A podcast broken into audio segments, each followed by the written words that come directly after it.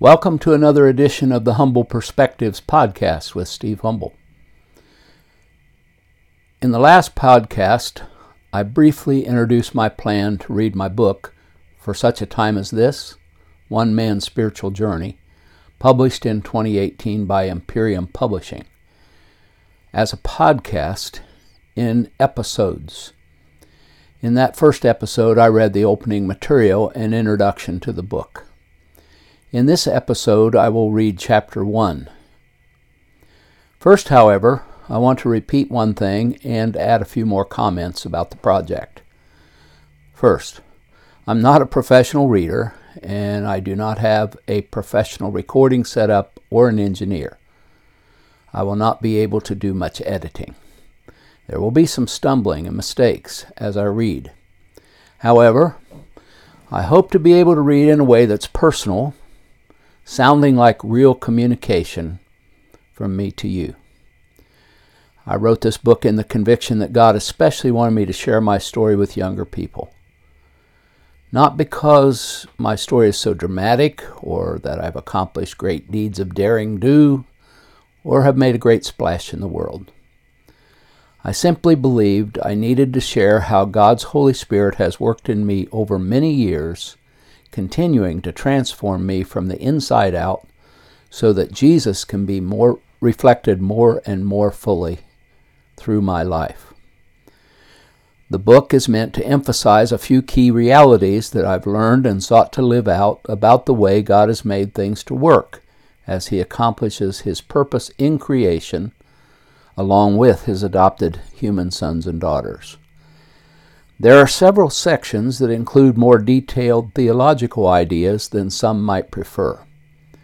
These are building blocks in the way God is building his church and kingdom, truths that he emphasized when I was young, and which I am fully convinced are even more essential for who, you who are younger than me, so that you can live fruitfully in these turbulent and increasingly dangerous times.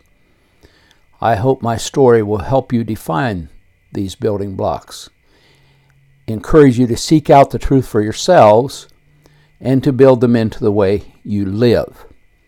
However, I have advised people simply to skip through those sections if need be, rather than to get bogged down.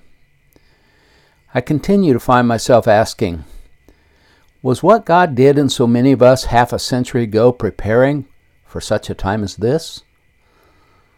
the so called Asbury Awakening, which took place in February, the unexpectedly successful release of the movie Jesus Revolution, and a number of recent less publicized events appear to be signs that God is doing a fresh work among the present generation of young people. I pray that God will use my story to make some contribution to His work among you. And now, from For Such a Time as This, Chapter 1 Beginnings. It seems strange now, but I felt excited and edgy that afternoon in early 1969 when I began to read from a copy of Good News for Modern Man, the New Testament in today's English version. In light of the many translations available today, those feelings probably seem inexplicable. At the time, however, the King James Version was the only true Bible, at least for me. I can remember having seen only one other translation before that the New English Bible, which my dad and other church leaders saw as heretical. Good news for modern man even looked dangerous, with its gray paperback cover and the long line drawings inside. Because of the everyday simple language, reading it was like reading a newspaper or a popular book. It seemed weird to think of God speaking in such down to earth, understandable words. That day, while sitting in my dorm room at Circleville Bible College, I had picked up the copy that had been given to me, by whom I can't remember, and had flipped it open and begun to read. I found myself reading in 1 Corinthians 5. At first, it was simply a curiosity, but then I read, In the letter that I wrote you, I told you not to associate with immoral people. Now, I did not mean pagans who are immoral or greedy or lawbreakers or who worship idols. To avoid them, you would have to get out of the world completely. What I meant was that you should not associate with a man who calls himself a brother, but is immoral or greedy or worships idols or is a slanderer or a drunkard or a lawbreaker. Don't even sit down to eat with such a person. After all, it is none of my business to judge outsiders. God will judge them. But should you not judge the members of your own fellowship? As the scripture says, take the evil man out of your group. That's verses 9 to 13, 1 Corinthians 5. The Bible does not say that, I exclaimed aloud. Two statements had jumped out at me. One, I told you not to associate with immoral people. Now, I did not mean pagans who are immoral or greedy or lawbreakers or who worship idols. To avoid them, you'd have to get out of the world completely. Two, after all, it is none of my business to judge outsiders. God will judge them. But should you not judge the members of your own fellowship? As the scripture says, take the evil man from your group. Immediately, I grabbed up the Bible, the King James Version, that is, and I looked up the passage. To my amazement, the Bible did say that after all. The first statement startled me because the church tradition in which I had grown up emphasized separation from the world, which I had understood to include separation from worldly people. The second statement was startling also because I realized that to my knowledge, our churches did not practice this judging of one another.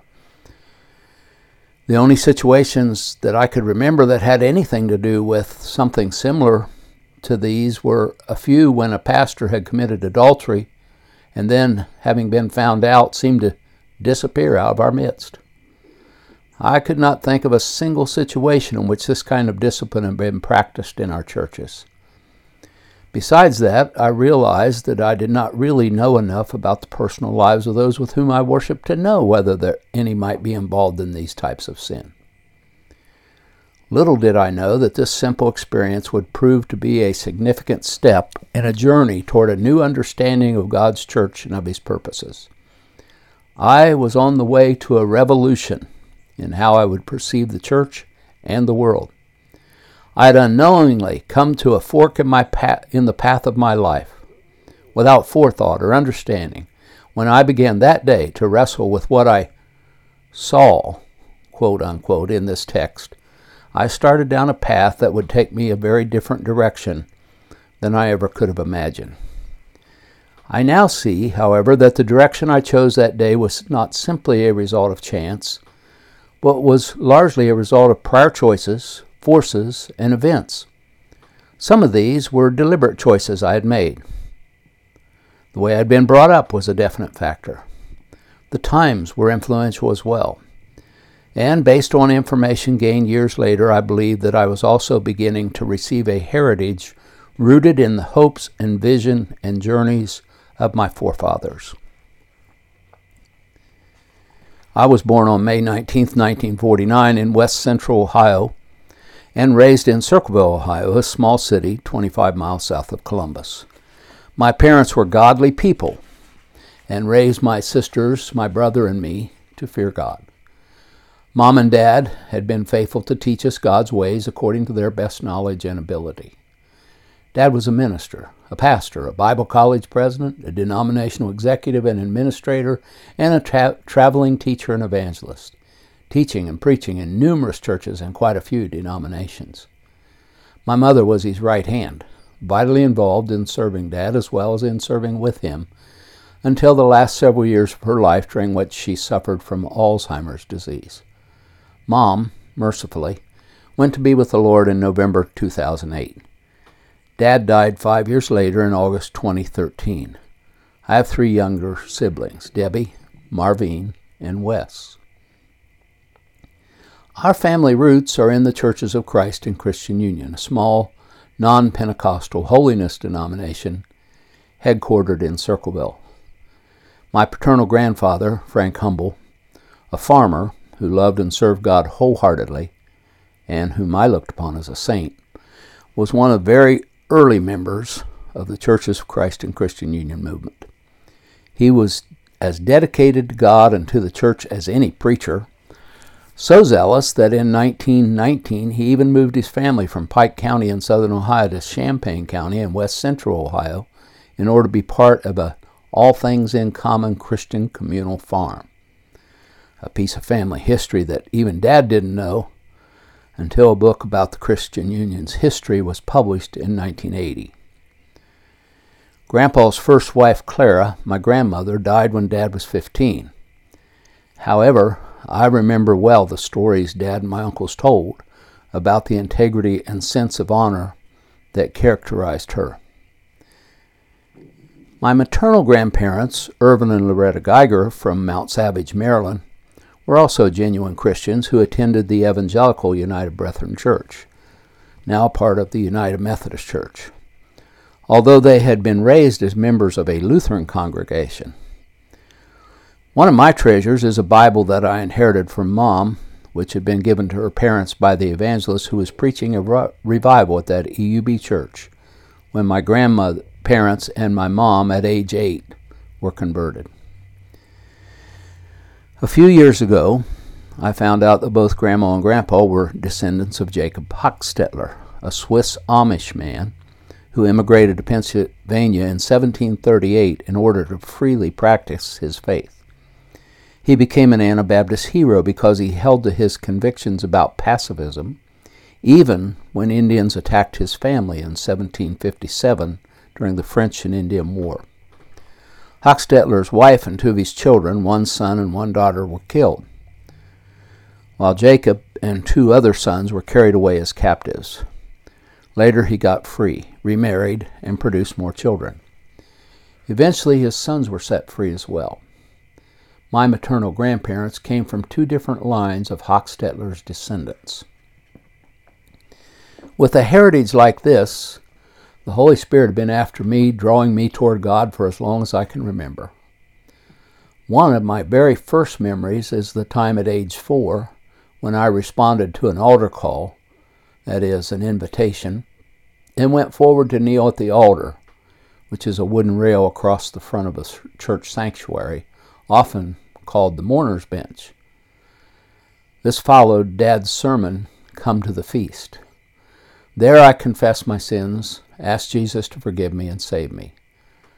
Later, Dad told me several times that at that young age I could give meaningful explanations of the two key doctrines in our church the doctrines of salvation, also called justification, and entire sanctification. I certainly cannot remember a time when I did not have a conscious understanding of these and other teachings. I was fed biblical teaching and preaching just as regularly as I was fed physical food. We were in church meetings often, we participated in a weekly Sunday school, Sunday morning worship, the Sunday evening youth meeting at 6:30 and the Sunday evening evangelistic service at 7:30. We participated in a weekly Wednesday night prayer service. We partic- participated in the annual vacation Bible school for 2 weeks. We attended at least two revival meetings a year, normally consisting of church services every night for one or two weeks, sometimes even longer. There was youth camp for a week in the summer and at least one camp meeting per summer, running 10 days with three main preaching services each day, as well as the daily prayer meetings, testimony meetings, and missionary meetings. Since Dad was a pastor and a denominational leader, the best preachers in the holiness movement came to our church to preach and to our home, where they, my mother's widely praised cooking. I still wonder if they came to our church so eagerly because they wanted to preach, or because they esteemed Dad, or because they wanted to eat at Mom's table. The church was our life. We went into the world to go to school, or to shop, or to play Little League Baseball. And of course, most dads in our church went there to make a living. But the church was our community, our entertainment, our recreation, our friends. Nearly everything that counted was in the church community. The Bible was the centerpiece of life. One of our denominational denomination's cardinal principles was, quote, the Bible is the only rule for faith and practice, unquote.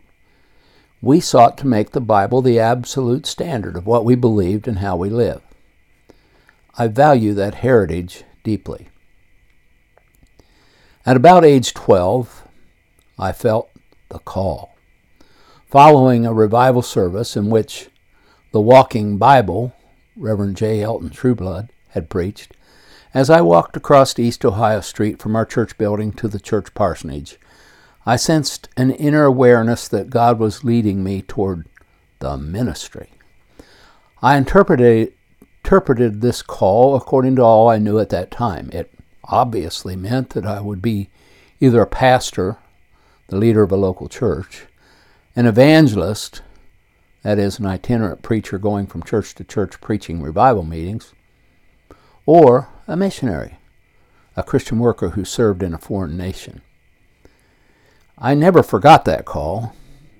However, I did not make any conscious effort to respond to it other than to offer an internal yes at that moment. Nor did I begin in any way to prepare myself to fulfill that call. I look back at much of my childhood as a series of salvation encounters followed by backsliding and efforts to be a normal sinner boy. Maybe because of the intense pressure that I saw my dad endure while serving as the head of our denomination in his 30s while I was a teen, I had no desire for responsibility. In fact, I did not really want the call and therefore often sought to avoid it. I did have an extended period of spiritual fervor in the ninth and tenth grades. At that time, I participated in a small but committed youth group led by Dwight and Claudette Hershey, and I had a close friendship with Phil Conrad, who was three years older and who influenced me for the good. Then, about the time Phil graduated from high school and went on to Bible college, I backslid once again and spent a year being as rebellious as I dared, given the realities that I feared, quote unquote, my parents, and that I really didn't want to hurt my dad's reputation. I made a final commitment to Jesus Christ on April 22, 1966, during my junior year of high school. On March 19, 1967, Dad sent me out to preach for the first time. And I preached a sermon titled Laborers Together from 1 Corinthians 3 8 to 9. After high school, I went on to attend Circleville Bible College. During my three years there, I preached on average once a week at a variety of churches. In September 1967, a classmate nominated me for freshman class president at the college. I declined, but let them run my name for vice president and was elected. Later that fall, the class president resigned and I ended up being president after all. I was conducting the January 1969 class meeting soon after New Year's Day and three weeks before the end of the first semester. Everything was normal until Helen Lovelace put forth a motion that our class sponsor an early morning prayer meeting at 6 a.m. for the next three weeks, leading up to the week of revival services that were scheduled to kick off the second semester who was going to be so unspiritual as to speak against or vote against such a proposal? Certainly not the class president. Motion passed. As those three weeks began, I, who prior to this had barely made class by 8 o'clock, did not crawl out of bed each morning because I desired to pray. I did not go because of any conscious hunger for God. I did not go because I was a spiritual man. I went only because I didn't want anyone to think that I was not spiritual. In spite of the bad motivation and the hypocrisy, however, in looking back, I perceived that God was drawing me. Hunger did begin to grow. And even before the week of revival, God began to answer, rather dramatically, specific prayers that we prayed. The hunger increased. By the time the revival services began, there was some reviving already beginning to manifest. During that week, I began to get even hungrier to the point of feeling some measure of spiritual desperation. In order to describe the nature of the hunger, and in order to put the result of my hungering in, into context, I must step back again and give some theological background. The holiness churches follow the Wesleyan Arminian tradition. They are Arminian in that they hold to the views of Jacobus Arminius, 1560 to 1609 a Dutch theologian of the later Reformation period who differed with certain doctrines held by the Calvinists. Arminius, as church historian Philip Schaff points out, regarded Calvin's work highly. In this next section, I will be quoting several things from Philip Schaff's History of the Christian Church, Volume 8. Next to the study of Scriptures, which I earnestly inculcate, I exhort my pupils to peruse Calvin's commentaries, Arminius said. He went on to say that Calvin possessed above most others, or rather above all other men, what may be called an eminent spirit of prophecy. His institutes ought to be studied. Arminius took issue not much not so much with Calvin's teaching as with scholastic Calvinism, which was the more rigid theological positions developed by those who followed Calvin's teaching. Whereas John Calvin, 1509 to 1564, emphasized God's sovereignty over human responsibility, Arminius sought to bring back an appropriate emphasis on the importance of God's love for mankind and of man's response to God. Schaff wrote, The Calvinistic system is popularly identified with the Augustinian system and shares its merit as a profound exposition of the Pauline doctrines of sin and grace, but also its fundamental defect of combining the saving grace of God and the atoning work of Christ to a small circle of the elect and ignoring the general love of God to all mankind. John 3:16. It is a theology of divine sovereignty rather than of divine love, Arminius said. Calvin died four years after Arminius' birth. Ten years after Arminius' death, reacting to his influence, Calvinists at the Synod of Dort officially adopted the five points that came to be known as TULIP 1. Total depravity, 2. Unconditional election, or predestination, 3. Limited atonement, 4. Irresistible grace, and 5. The perseverance of the saints. The followers of Arminius' teaching stood against these doctrines either wholly or in part. To quote from Schaff again Calvinism emphasizes divine sovereignty and free grace. Arminianism emphasizes human responsibility. The one restricts the saving grace to the elect, the other extends it to all men on the condition of faith.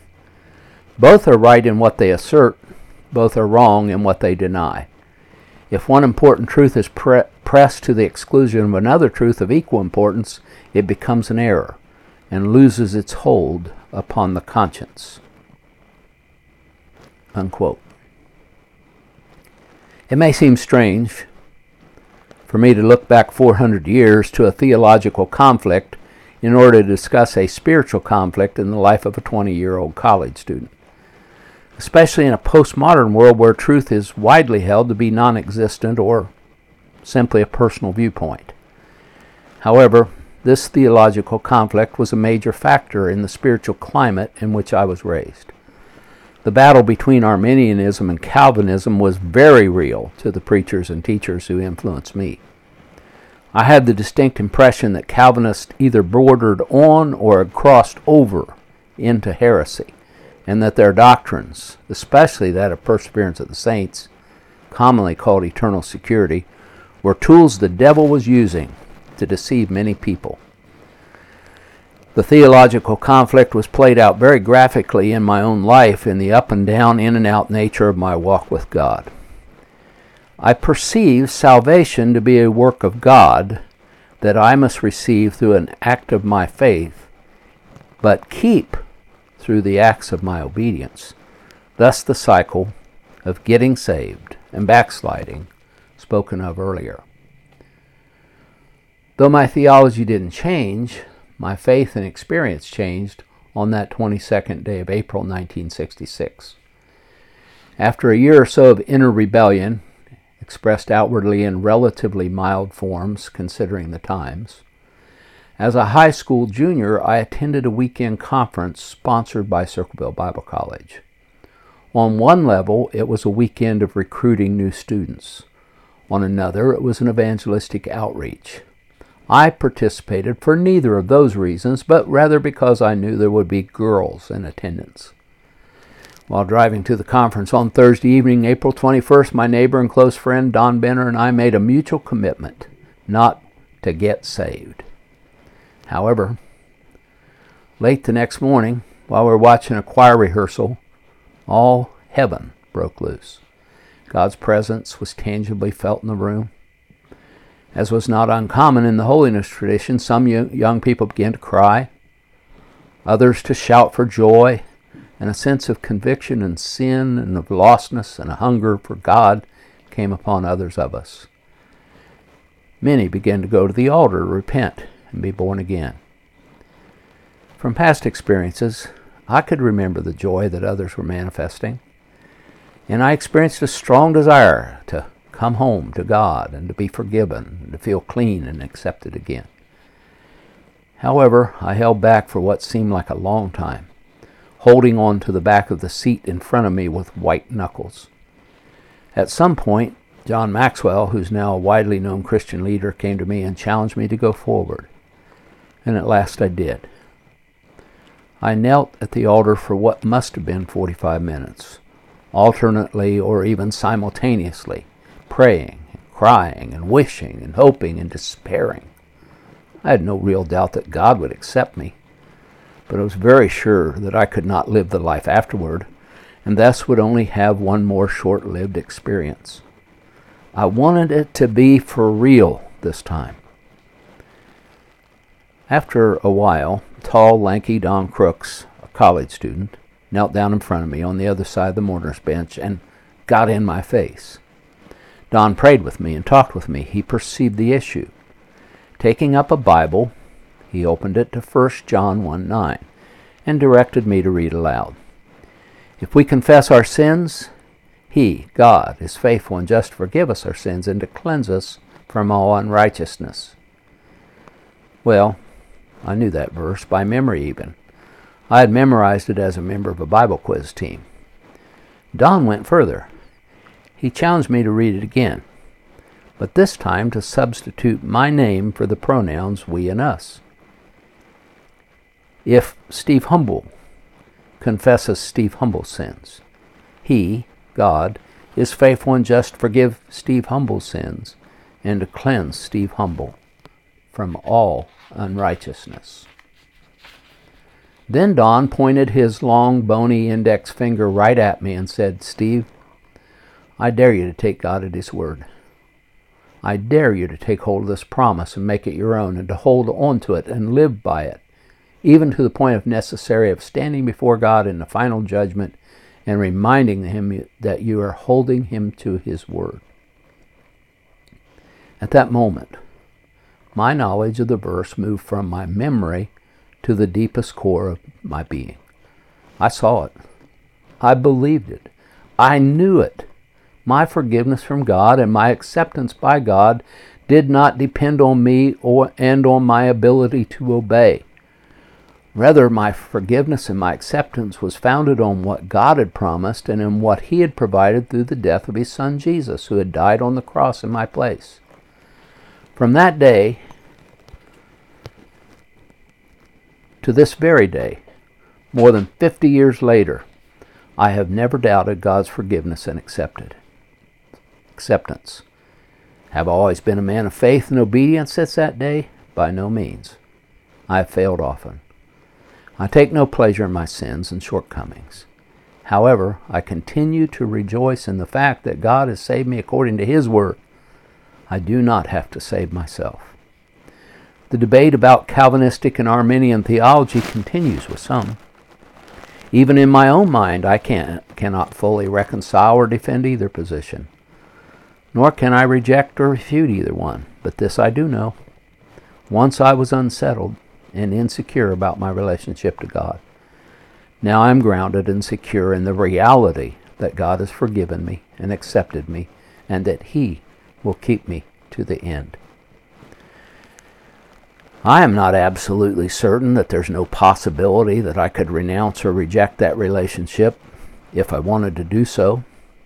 However, I do know that I don't want to, and that I have no intention even to try. I do know that 1 John 1 9 is just as certain a promise to, to me today as it was on April 22nd, 1966. Simply writing this account brings back some of the wonder and the joy of that reconciliation and coming home. Thanks be to God. Even so, there is yet another theological matter that was a significant factor in my spiritual desperation during the week of second semester revival in January 69.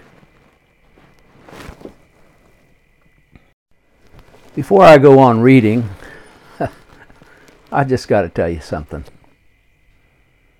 Today, as I record this, it is April 22nd, 2023. For 57 years, God has kept me by His grace.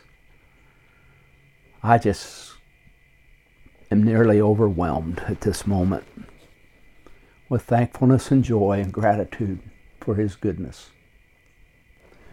Okay, back to the theological issue that was another significant factor in my spiritual de- desperation during the second semester revival in January 1969. Our church tradition was not only Arminian, it was also, and even primarily, Wesleyan. John Wesley, 1703 to 1799, or 1791, excuse me, was an Arminian, and he took a strong stand against certain Calvinistic teachings. Even so, Wesley esteemed some Calvinists and for many years worked closely with fellow Methodist George Whitefield, the great evangelist, who held to Calvinist theology. In fact, Wesley preached at Whitefield's funeral, saying, Quote, Have we read or heard of any person since the apostles who testified the gospel of the grace of God through so widely extended a space, through so large a part of the habitable, world? Have we read or heard of any person who called so many thousands, so many myriads of sinners to repentance? Above all, have we read or heard of any who has been blessed and a blessed instrument in God's hand of bringing so many sinners from darkness to light and from the power of Satan unto God. Unquote. I include this quotation because Wesley, though an adamant opponent of some Calvinistic doctrine, was not an opponent of those who held that doctrine, something that cannot be said of all who follow in the Wesleyan tradition. In my own life, however, it was not Wesley's Arminianism that was a factor in my spiritual crisis in early 1969. Rather, it was Wesley's doctrine of entire sanctification, or Christian perfection, that was the issue for me. Wesley's reading of the early church fathers, especially those from the Eastern churches, and his reading of William Law, author of Christian Perfection and Serious Call, influenced him in the development of this teaching. It's beyond the scope of this book to examine and to evaluate Wesley's thought in detail. What matters here is the understanding that I received two centuries later in the Wesleyan holiness movement and the impact of that understanding on my own spiritual journey. I was taught that entire sanctification, sometimes called the baptism in the Spirit in holiness circles, is, quote, a second definite instantaneous work of grace subsequent to the new birth, i.e., regeneration and justification. Unquote. Sanctification, in this view, is the act of God in response to the human faith in which, after full surrender and consecration of one's life, the believer's heart is cleansed from inbred sin. According to this doctrine, in this experience, the old man, carnal nature, the flesh, Greek word sarx, is crucified and eradicated so that the believer no longer has the tendency or bent toward sin and is free to obey God. This Christian perfection is not understood to preclude the possibility of the person making mistakes because of the human weakness of his emotions and understanding. But it is understood to set him free so that he does not have to commit willful sins. It is seen as a perfecting in motive, a perfecting of the heart, and a perfecting in love, rather than as an absolute perfection of behavior, or, as some would say, a sinless perfection.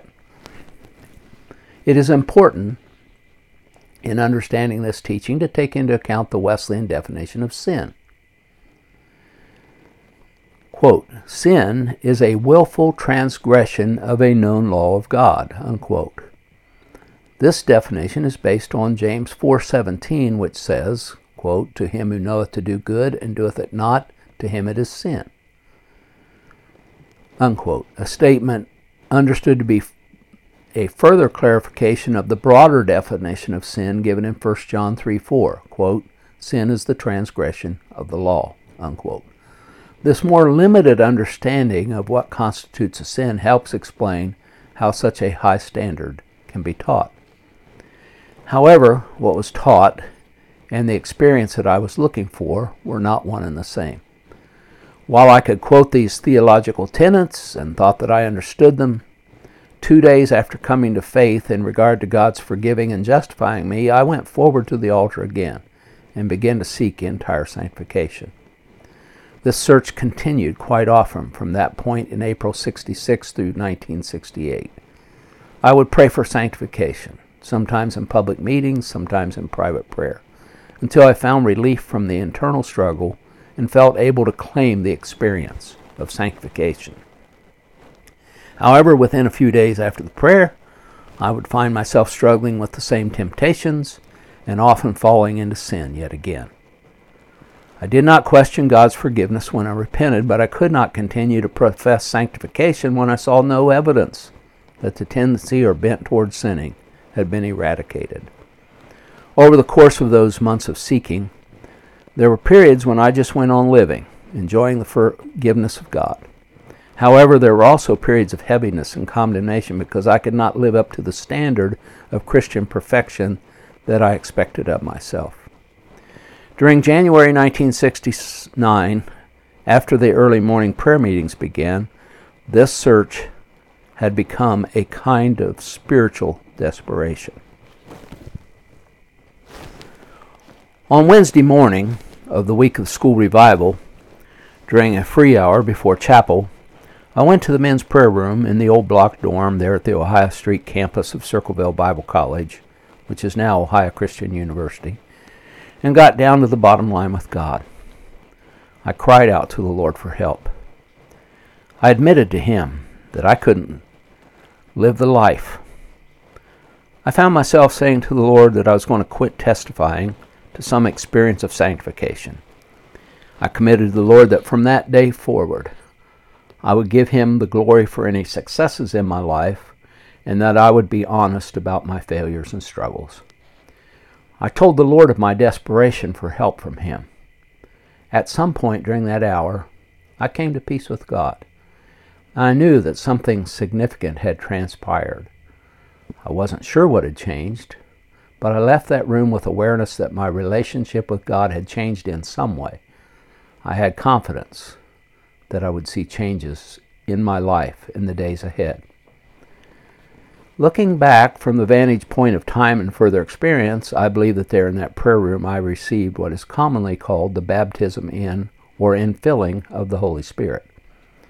I believe that the Holy Spirit awakened my spirit and came to dwell in me when I was born again. However, following this subsequent experience of the Holy Spirit in 1969, I experienced significant change in two areas of my life.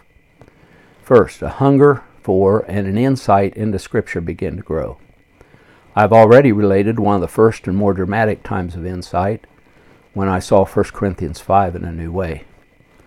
The parameters of my understanding and some of my assumptions began to change. Second, my preaching changed. For two to three years following this prayer room encounter with God, no matter how diligently I prepared for my preaching engagement, engagements, and I did prepare, I consistently was moved by the Spirit to preach extemporaneously a different message. From that time on, I preached with a different urgency, and as far as I can tell, with more effectiveness. Although I began to have new insight into the nature of church, which was to bring major change in my journey, I did not yet perceive the reality of the church being the body of Christ and the importance of the gifts of the Holy Spirit. The journey had begun, but the discovery of those realities was yet to come. I must mention one person who came into my life briefly at this point. Alan Barnes entered our Bible college the very week of that revival and was assigned to be my roommate. Alan was a member of the United Methodist Church.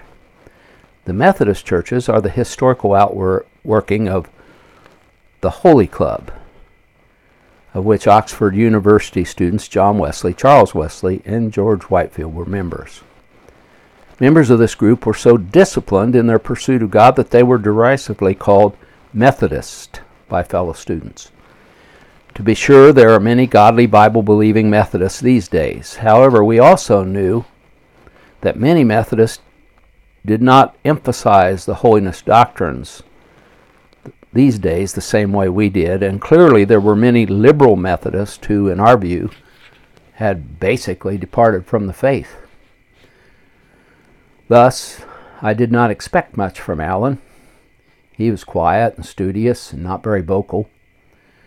The first thing about Alan that got my attention was his struggle with the way prayer was practiced in our church services. Our customary way of praying, at least once during each service, was to call upon one person to lead out in a time of prayer.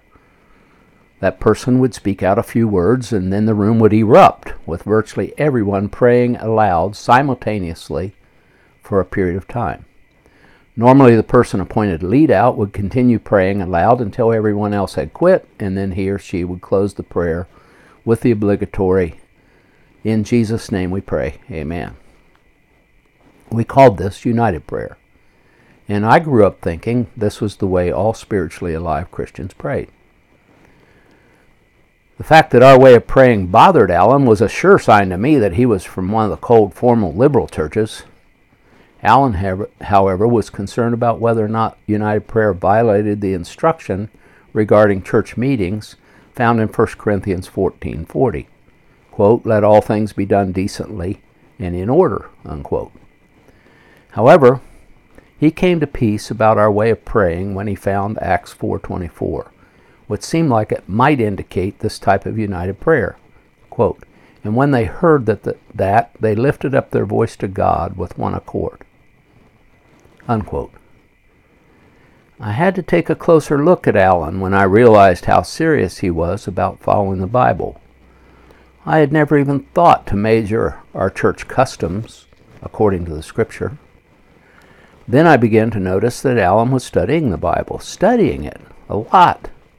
In questioning him, I discovered he was studying the scriptures personally, often for two to three hours a day, in addition to his class assignments. I had never known anyone like this, but Alan's example whetted my own appetite for scripture in those days.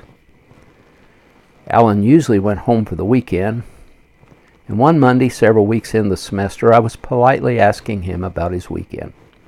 He told me he had spent much of the weekend participating in a conference. Curious, I began to draw out of him the nature of the conference. At some point, he used the word charismatic to describe the conference. To my recollection, it was the first time I'd heard this word used in any similar context, and I asked him to explain what he meant by it. In that explanation, Alan spoke about the gifts of the Spirit and about his own experience of speaking in tongues. To be sure, I vaguely remembered hearing strange stories about an Episcopal priest, Dennis Bennett, who had begun to speak in tongues back in the 1950s. Mostly, I associated speaking in tongues with Pentecostals. Everything that I'd heard about tongues up to that point was that it was either extreme emotionalism, an odd concern for us, since in our churches shouting, jumping, running in the aisles to praise God were, were not uncommon actions, or else it was the work of the devil deceiving people.